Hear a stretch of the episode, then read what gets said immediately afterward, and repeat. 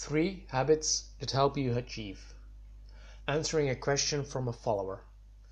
What are the top three habits that helped you change over the years?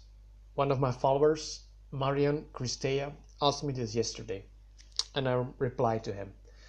But because this question is such an awesome one, I kept thinking about it for the rest of the day. That's why I decided to give a more in depth answer. I hope you can benefit from it too. Find the warrior within. The first killer habit is exercising. I exercise every day for at least an hour. I don't really care about the type of exercise either. I could be doing yoga, body weight exercises, walking, running, playing tennis, whatever I feel like doing really that day. There have been days I just take a broomstick and act like some kind of Japanese samurai, inspired by Ido Portal's movement. It doesn't really matter what you do. As long as you're out of breath and have a good sweat going at the end of the workout, you're good. That's what you're striving for anyway. But sometimes that doesn't happen, and that's okay too. I try to do it as early in the morning. That works really best for me. Jordan Gross recommends this in his Getting Comfy routine, by the way. Check out his book if you want to improve your morning routine too. I keep my exercising routine fun and exciting by changing the intensity according to what I need that day. Exercising is a killer habit to have. The power of the written word. The second killer habit I have is reading. I reach I, I reach for reading every day, so I want to read every day for at least an hour, and I try to do it in one uninterrupted stretch. Again, like the exercising habit, I try to keep it as exciting and random as possible. I'm always reading a couple of books at the same time, and I read some blogs and some crazy fiction too. I try to read different writing styles and voices, and I'm looking for mind expanding literature. I want to find, find that one viewpoint that I had not considered before. That happened last week, for example. I started reading an author that is really out there just to force my mind to open up. And you know what? After a week of reading him, well, I don't I still think he's out there, but now I'm understanding what he's trying to do. At least that's something, right?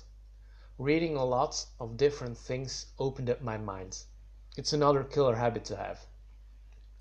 Creating more than you consume. The last killer habit is a personal one. I wanted to become a proficient writer, and that's why I started writing every day.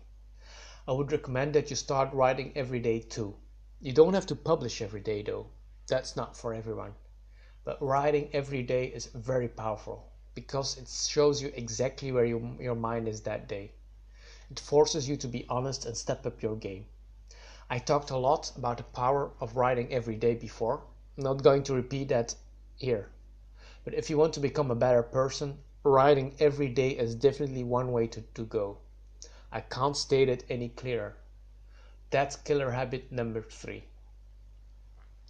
Listing only three habits took an effort, because there are so many other interesting ones. But the ones I listed, I listed are simple and effective. But there's one habit that trumps them all. It's one too few people have, and it's starting. Every second counts. Start now, thank me later. Thank you very much for listening to me. Um, by the way, there are some more habits that I do every day. I mean, if you're list of if you read me by now, you know that.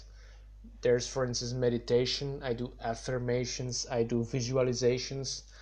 Um, I try to walk a lot. I try to um, do. I write. Try to write ten ideas a day.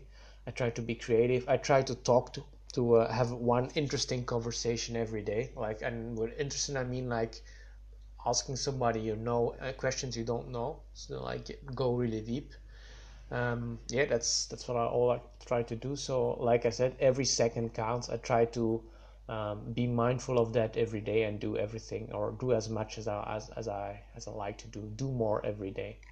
Thank you very much for listening. Bye